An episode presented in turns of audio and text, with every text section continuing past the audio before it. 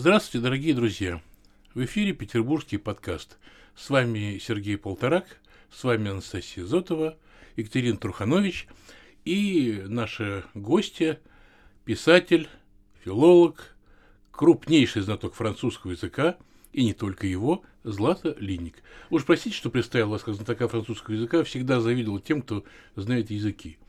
Но самое-то главное, что Злата Линник – не только формально член Союза писателей, она действительно замечательный писатель, который пишет на такие темы, на которые мало кто рискнет писать. Э, какие-то мистические такие вопросы поднимает, волшебные.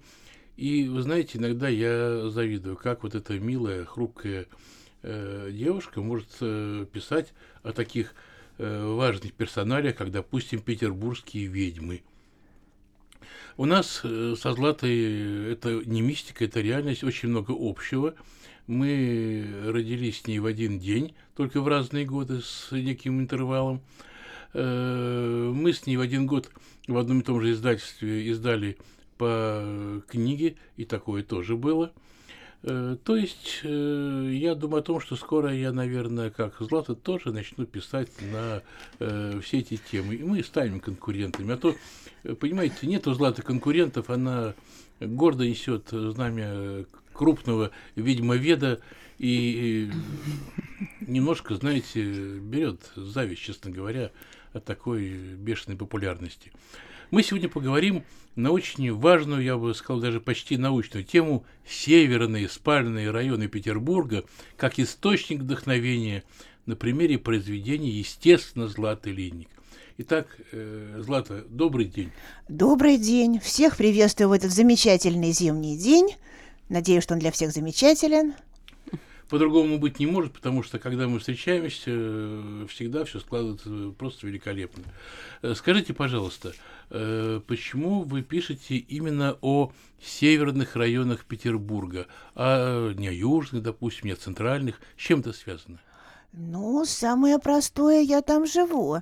Почти всю жизнь, начиная с четвертого класса, я прожила в Озерках, которые знамениты не только блоковскими дачами и дореволюционными дачными традициями. А сейчас, несколько лет назад, волею судьбы перебралась на Парнас, который тоже по-своему интересен. Ну почему не центр? Говоря о Петербурге, о мистике, как правило, в основном берут э, центральные районы и старые дома, где коммуналки, и архитектурные памятники, и что-то такое связанное с историей, а спальные районы почему-то считаются чем-то неинтересным. Ну, совсем не правы, они совсем не правы, там много всего, и описанного в исторической, в научной литературе, и то, что сохранилось э, в рассказах современников и старейших жителей, и то, что приходит само как-то. В общем, это мой источник вдохновения есть. Скажите, пожалуйста, а вот э, те милые ведьмы и их ближайшие друзья и подруги э, после вашего переезда на Парнас тоже перекочевали или остались по-прежнему в озерках? Ну, волшебство озерков, оно осталось в озерках. Все меняется. Ну, я думаю, что главное остается. Вот то волшебство, но самое главное, что я теперь постигаю волшебство своего нового района – и я скажу, что его там не меньше. Как ни странно, помогла карантинная ситуация. Когда запретили посещать культурные места, вроде парков, э, центральных улиц, и все местные жители бросились осваивать некультурные. Улицы, близлежащий поселок, заброшенные дома, э, ну, в разной степени заброшенности, Шуваловский парк, и мне открылось очень-очень многое. Ну, например, сочетание дорог, э, аутентичных тропинок, которые с бог знает какого года, проложенных строителями, новых улиц. И в сочетании они такое дают. Скажите, пожалуйста, э, вот есть какая-то тайна в том, что э, ведьмы, к которым многие люди относятся так с неприязнью, что ли, у вас такие милые, такие добрые, что их хочется любить всем сердцем, не хочется их бояться. Это случайно так получается? Скорее всего, оно так получается само собой. Вообще образ ведьмы на, на протяжении истории, литературы, он претерпел очень много изменений. Ведь изначально это женщина, которая что-то ведает, что-то знает такое, э, к ней обращаются за помощью, но ее побаиваются, потому что ее все-таки лучше не обижать. Вот, потом, э, ну, под влиянием разных исторических событий, это трансформировалось в образ такой злой, уродливой старухи, которая вообще хлебом ее не корми, а дай кому-нибудь нагадить, и которые обращаются, ну, в случае крайней нужды, все равно об этом э, жалеют. Потом, под влиянием романтической фантастики, это ну, что-то такое преувеличенное эротическое, что-то такое замешанное на личной жизни. Ну, Моя ведьма – это женщина интеллигентная, справедливая. Вот по книге у нее как-то образуется, причем она прибыла, она не, не местная, она прибыла из условного мира фэнтези после ссоры с мужем и расставания. Да, черным магом, некромантом, но который, тем не менее, все равно получил отставку. Она прибывает в абсолютно конкретное место. Причем место я обнаружила, гуляя по озеркам где-то в ранней юности – это остатки дома, где жила очень заслуженная жительница Озерков, у которой грамота была чуть ли не от Ленина. И она, ну, судя по тем отрывочным сведениям, которые до меня дошли, она отказалась э, покидать этот дом, когда вот э, сносили остатки старой застройки между Выборгским шоссе и проспектом Композиторов. Краеведы даже этот дом знают, и э, его фотография фигурирует в путеводителях. Вот, ну, когда я этот дом увидела, он уже был в таком заброшенном состоянии, в достаточно жалобном, но там была такая атмосфера, что хотелось, там хотелось находиться, и не только мне. Вокруг дома были протоптаны тропинки, там гуляли, в него залезали, хотя там, э, ну, те, кто хотел выселить хозяйку, постарались, там было, сгорело все. Ну вот я начала придумывать, и, э, видимо, попала туда, обросла приемными детьми, котами. А, Злата, можно такой вопрос? А когда так случилось и почему, что вы выбрали своей главной героиней ведьму? Ведь, э, ну это же у вас вообще хоть одна знакомая есть ведьма? Или была когда-то? Почему? Вот что это вот, что вдохновило вас на выбор именно такого героя, такой героини? Ну, я считаю, что в каждой женщине да. дремлет ведьма в разной степени. Да. Я, я, я, я хотела это сказать. Я, я думаю, ну не буду перебивать нашу гостью, и вот вы говорите сейчас мои мысли. Потому что домашняя магия, ну это вот то, что сохранилось в виде глуповатых, наивных, казалось бы, домашних примет. Потому что примета это что? Это то, что приметили, это статистика. Вот такой-то положил шапку на стол, волк его съел, такой-то положил, там, не знаю, разбойники его э, зарезали, такой-то там что-то, ну, значит, не клади шапку на стол. И, ну и ведьму не обижай, не стоит. А скажите, пожалуйста, вот э, когда вы написали это произведение, э, ну вот, вот все-таки э, какие-то ведьмы были прообразом для вас? У вас все-таки были какие-то ведьмы знакомыми? Или вы считаете, что ведьма во мне, и я сама все знаю? Трудно сказать. И то, и другое. Было. То есть э, ведьмы вообще читали ваши произведения? Они как-то оценивали? Или они объяснили? Завидовали. Наверняка завидовали. Ну, как сказать? Э, была одна знакомая, с которой я попыталась пообщаться на профессиональную тему, и реакция меня удивила. Абсолютно неинтеллигентная, я бы сказала, даже не ленинградская. Сводила к словам «я умею, а тебе это зачем?» Ну, мои знакомые, как правило, ну, магичат в какой-то степени. Что-то ну, что-то, в общем, делают. Ну, у меня в «Озерковской ведьме» магия, она скорее и сюжетообразующее, то, на чем это все замешано, и оно все-таки вспомогательное, потому что ну, с этой помощью решаются вполне житейские проблемы. И... Да, я обратила внимание, что в принципе вашей героине ничего не нужно, она может наколдовать все что угодно, и возникнет и э, прекрасная мебель. Правда, нужна для этого какая-то старая, все равно что-то должно быть, какая-то основа, и потом возникает благодаря волшебству что-то такое уникальное, красивое. Да главное, чтобы было вдохновение, все остальное приложится. Ну, кстати, там не только мебель. Во второй книге один из героев Андро... Адрон Николаер. К- Калай... Андрон, ну, в общем, вот, да, Калай, Коллайдер. который в заброшенном городе ученых и, и обрел свой собственный разум. Ну, все в жизни, и наука, и магия, и взаимоотношения, все рядом. А вот вы говорили о том, что приметы это практически статистика. Я хотела бы к этому немного вернуться. А вы следуете каким-либо приметам?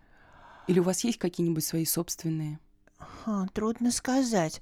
Как в юности, э, когда я, э, э, даже скорее в детстве, когда я шла в школу, и там, в общем, в разном порядке га- в школьном корпусе горели окна. И Мгм. иногда они образовывали фигуры. Одна из них была похожа, ну, на схематичное изображение э, прыжка э, этого, ну, спортсмена, который прыгает в воду. И вот это у меня было самое счастливое. Вот в этот день я обязательно получала пятерку. Как интересно. Я еще иногда, бывает, загадываю желание. Думаю, если сейчас проедет машина, и там будет цифра 7, то это желание обязательно сбудется. И у меня так сбывалось. Не знаю, это мы сами притягиваем своими мыслями, или это просто такая игра? Вот в окна или в эти цифры? Вы в это Ну, верите? Что это Может, есть? я думаю, что и то, и другое, потому что мыслями тоже притягиваем. Поэтому же говорят, что не надо говорить о плохом, потому что, Мгм. ну, или, нас, или настроишься, действительно притянешь, или кто-то или что-то услышит. Есть, кстати, такой анекдот, который мне нравится. Э, Женщина едет в метро и думает, да, все плохо, муж пьяница, сын оболтус, начальник самодур. У нее за спиной стоит ангел-хранитель. Так, муж пьяница, сын оболтус, начальник самодур. Какой, ничего себе заказ, ну, ничего не поделаешь, надо выполнять. Вот Прекрасный анекдот. Да-да-да. Очень жизненно, я бы сказала. И вот вы также говорили, что вы из Озерков переехали позже в Парнас и сказали, что там вы нашли тоже очень много волшебства. А может быть, это то качество человека, замечает он волшебство или нет? И как вы думаете, людям это вообще дано? Замечать это? Я Или думаю- этого волшебства просто где-то нет? Я думаю, что дано практически всем. Просто замечают по-разному, а как-то для себя это трансформируют по-разному. а. Ну и, может быть, кто-то даже запрещает себе замечать, потому что считает, что это неправильно, что это как-то социально неодобряемо. Или И- как-то по-детски, несерьезно? Да, типа я давно из этого вырос. Но учитывая, какой популярностью пользуются книги про разную там домашнюю магию, и как быстро они расходятся в магазинах, ну, и как, насколько популярны кни- фильмы про разные... Да тот же Гарри Поттер. О, да. Но это такая сказка больше, то, во что хочется верить. Да, да, ну у меня там тоже семейный коллектив, где все друг друга по- поддерживают, помогают. Если ссорятся, но в основном из-за каких-то пустяков, и для решения серьезных проблем все равно объединяются. Ну вот мне и самое главное, что к этому семейству обращаются за помощью. Жители Озерков, жители других районов в совершенно житейских социальных проблемах. Она даже мошенников выводит на чистую воду. Но знаете, вот э, непонятно. Вы э, легко общаетесь э, с драконами, э, с ведьмами, со всякими кровопийцами.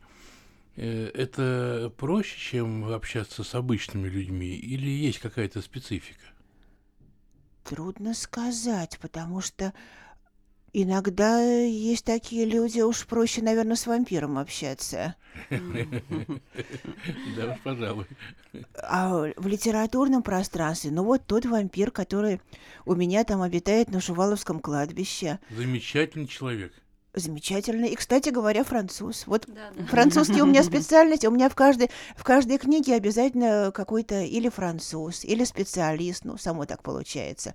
И он, да, он потом находит свое счастье э, в виде продавщицы ночного ларька. Да-да-да, соединила жизнь-то. А скажите, пожалуйста, вот э, учитывая, что у вас есть знакомые ведьмы, колдуны, как вы считаете, петербургские ведьмы отличаются от э, ведьм, проживающих в других регионах? Конечно, каждый регион э, накладывает свой отпечаток.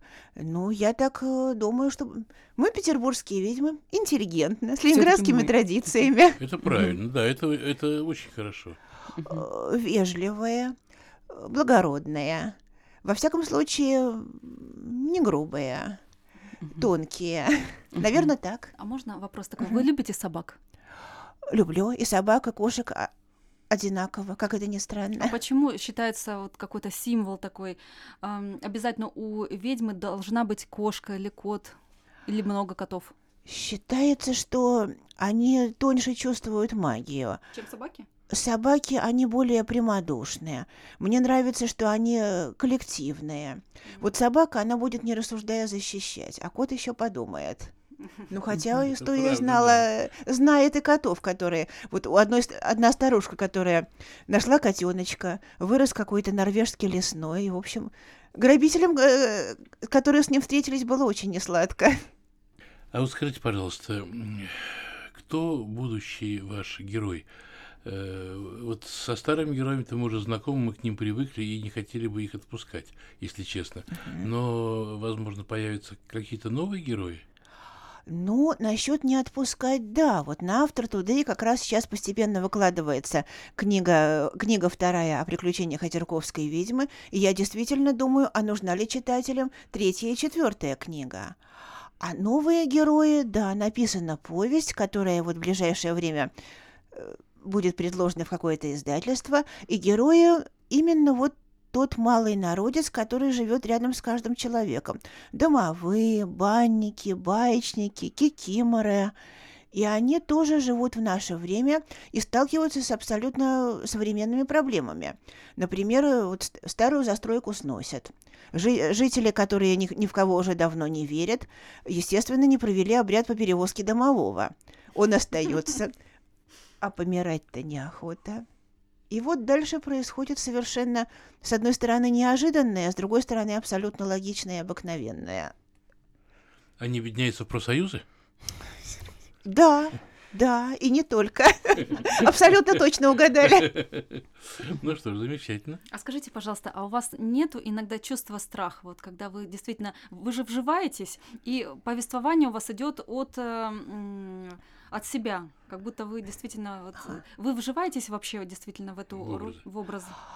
В какой-то мере да, потому что на самом деле образ, э, вот сам образ Озерковской ведьмы и ее дома, ну это было вот некое идеализированное изображение того, что мне бы хотелось в своей жизни, действительно привлечь в свою жизнь. А вам не страшно, потому что столько много там и негативных героев, которые, конечно, будут побеждены в конце, но вот, вот, вот потом, допустим, вы ложитесь спать, темно.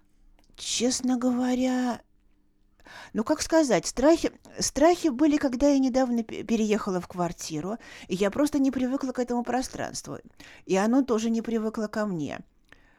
Ну да, но это страхи не перед моими героями, это перед чем-то незнакомым. Трудно сказать. А что вы вкладываете в, э, в вашу фразу о том, что э, интерьеры тоже не привыкли к вам? Нужно с ними считаться вообще? Вот. Это, это даже немного фэншуй, хотя он и иностранный. Немного все отечественные. Вот, вот, кстати, вся домашняя магия, предки были далеко не глупые. Мгм. Ну, это на самом деле меня немножко посмешило, когда э, был эти- флешмоб «История моей улицы». Я радовалась. Эта улица абсолютно новая. Я одна из первых жительниц. Я посещала эти места раньше, я знаю, что никакой улицы на этом месте не было. Было поле. То есть, ну, опять же, не скажу, что я большая спорщица, но немножко наскучила. Вот эта улица, здесь жили такие-то, здесь проходил такой-то. А это вот э, дом, который вырос на моих глазах, и я вот я первая, кто живет в этих стенах. Ну, конечно, оно новое, и я была... Его надо приручить. Да, да, потому что я замучила знакомого психолога женщину. Говорю, вот я вхожу в ванну, а там какой-то сгусток пространства. И я не знаю, он какой-то агрессивный. Я его обругала, ему хоть бы что. Ну да. Екатерина Владимировна вас очень э, понимает, она тоже меня напугала перед нашей передачей, она тоже что-то такое видит, эту всю... Ну, я на самом деле очень чувствительный человек. По энергетике, я думаю, самая явная энергетика исходит от человека. Вот вы просто, ну, вроде нормальный собеседник, хорошо, а вот как-то неуютно, вот как-то ты не можешь это понять. И думаешь, ну, это, наверное, просто не мой человек. А вот когда а, ты входишь в пространство и понимаешь, это не мое пространство, вот здесь уже сложнее. Если там мы отталкиваемся от эмоций, то здесь у нас нет опорной точки. Я однажды жила возле станции метро Петроградская. Великолепный район, очень люблю Петроградку. И снимала комнату в коммуналке. Она была огромная, эта коммуналка, не квартира, а просто целые катакомбы. И вот там когда я шла в темном коридоре, я всегда что-то чувствовала там обязательно кто-то будто бы стоял. Я однажды, э, это было уже поздно вечером, я уже чуть ли не оттолкнулась, потому что настолько какой-то вот этот сгусток энергии, он просто проходит рядом. Я не знаю, как это невозможно чувствовать. Но я сейчас все же расскажу, когда я туда съезжала, я узнала, что в этой э, квартире умерло минимум э, три человека не своей смертью. И тогда у меня все стало на свои места. На самом деле, они, видно, не покинули это жилье. И, конечно же, от этого стало немножечко жутковато. Я даже сейчас рассказываю, у меня практически мурашки. А когда вы это узнали, вы смогли с ними договариваться? Я когда вот шла по черному коридору, как только я туда вступала, я говорю, так, я сейчас пройду, пожалуйста, не трогайте. И я как бы визуально делала, ну, я думаю, вы взлетите к потолку, а я пока что вот на кухню пройду, а вы мне не мешайте. Ну и вроде так мы договаривались. Но никаких кошмаров, ничего такого жуткого, естественно, не было. То есть они нас как-то а не когда трогали. вы уехали жить на Васильевский остров, вы их с собой забрали? На Васильевском острове там было свое волшебство. Там уже все было по-другому. Но менее страшно. А, да, менее, но менее уютно. Вот так вот. Да. Там, кстати, была печка в моей другой э, комнате, и представляете, она была, она была не приручена. Мне кажется, ей вообще очень давно никто не занимался. И комната, в принципе, была холодная по этой энергии. А потом я переехала в новую квартиру, и вот там вот новое пространство. Я могу с уверенностью сказать, что я бы приручила. Вот печка — это единственное, что бы я не, не оставила. Ну, комнатка была довольно-таки маленькая, так что я подумала, что все, время пришло для большего пространства. Ну, это, да. Екатерина, но с вами-то понятно угу. по поводу вашей истории Злата, но у вас же в новой квартире никто не жил, то есть там с кем договариваться? А вот это ну, иногда я вспоминала бабушку, которая, ну вот у нас была дача, и бабушка ездила просто протапливать дом, ну, чтобы он э, навещать. И она всегда э, входила, говорила, здрасте, почему не натоплено? Но, правда, случай был, когда там один сосед, поторившийся с женой, он пробрался туда ночевать. И тут поднимается голова э, с какого-то дивана, говорит, извините, сейчас натоплю. И я вспомнила, я входила в, эту, в свою новую квартиру, ну, начать с того, что я просто не привыкла жить одна, я всю жизнь жила в семье. Квартира маленькая, но все равно. И я говорила, так, здрасте, а что тут не прибрано вообще к моему приходу? И вообще, кто вот это положил не на место? Я прекрасно знаю, что это я сама положила не на место. Я, кстати, когда куда-то уезжаю, все уже сумкой стою, я поворачиваю свою квартиру и говорю, так, все, ведите себя хорошо. Значит, э, если что, чайник не включайся без меня, да? Я тебя вытолкнула из розетки. Все, всем пока. И я думаю, ну, может быть, сейчас э, наши слушатели подумают, что я схожу с ума. И мне как бы вот картина, стены, э, у меня открытый гардероб, он мне говорит, все, давай, Катя, все будет хорошо, возвращайся. И я, когда возвращаюсь в квартиру, говорю, ну что, как себя вели, всем здравствуйте, они все здрасте. У меня так. Ну, вот я еще в продолжении темы хотела бы вам задать вопрос. Недавно миновал праздник Хэллоуин. Считается, что он как говорится, не нашинский. а, но есть такая традиция под Хэллоуин украшать двери и свое жилье паутиной, скелетами и другой такой э, загадочной э, смертной э, атрибутикой. Вот как вы к этому относитесь? Это положительно? Это может на квартиру вот что-то накликать или что-то притянуть? Ну, если делать, то что-то помнить, что это несерьезно, что это все-таки что-то карнавальное, потому что отношение к смерти это, конечно, ну, у нас в нашей культуре, все-таки в традициях, это что-то такое, о чем предпочитают, если говорить, то тихонько. Ну, не знаю, например, в Латинской Америке скелеты, которые играют на гитаре, это в нормально. В Мексике особенно, вот они, да. у них есть целый праздник. Так э, и, например, там, не знаю, череп любимой прабабушки, который там правнук к празднику ромашками расписывает. У, у меня, например, мороз по коже от этого. А там вот знак внимания. Ну, в общем, лучше... То есть вы считаете, какой смысл в это вкладывается? То... Да, так что лучше, лучше скорее Хэллоуин — это когда э, ну, например, образ где-то там в средневековой Европе. Все собрались в амбаре, жгут огонь, рассказывают истории, ну, а нечистая сила, она там бушует снаружи, ну, тоже празднует. Угу. А как вы относитесь к колядкам? Они уже все таки скоро у нас. Ой, это что-то такое милое, фольклорное, замечательное. Вообще праздника так не хватает в последнее время. Это правда. Колядки, мне кажется, сейчас вообще уже ушли. Мне кажется, их нет. Вот я помню, в детстве мне было лет восемь, и в деревне мы прям собирались, мы ходили и тоже встречали группу каких-то ребятишек, ходили с конфетами. Это очень... Мы метлу брали со двора с моей сестрой, ходили. Здорово. А у вас это было когда-нибудь в детстве? Нет, никогда. Только э, ну, наверное, в большом городе это и сложно. Ну да, в большом городе там возле домофона стоять, вызванивать по квартирам тоже это как-то очень Ой. странно. Ну, Хэллоуин, кстати, тоже, ведь дети, наряженные Да. нечистой силой, они, я, от них якобы... А, так, кстати, это же символически откупаются от зла. Мгм, Это, в общем-то, тоже, что все, дали конфеты, значит, все, они успокоились, и мгм. зло с нами не случится.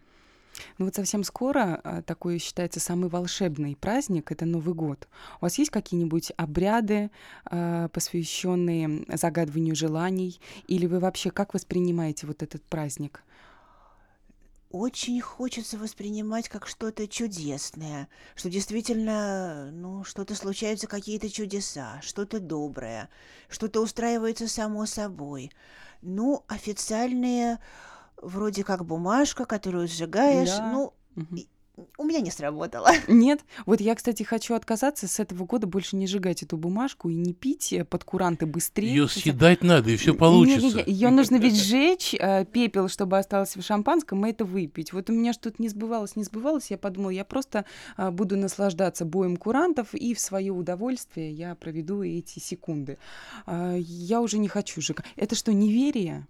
Или я просто меняю свой ведьминский способ, чтобы всего- сбывались желания? Ну, скорее всего, это просто не ваш метод. Надо что-то другое. Э, Ну, Например, например. Мне тоже не помогает. А, а, А, мы же ведь до этого, ну не будем скрывать, что до этой записи мы говорили с вами о гороскопах. да. И вот я сжигаю бумажку, а моя стихия это же вода.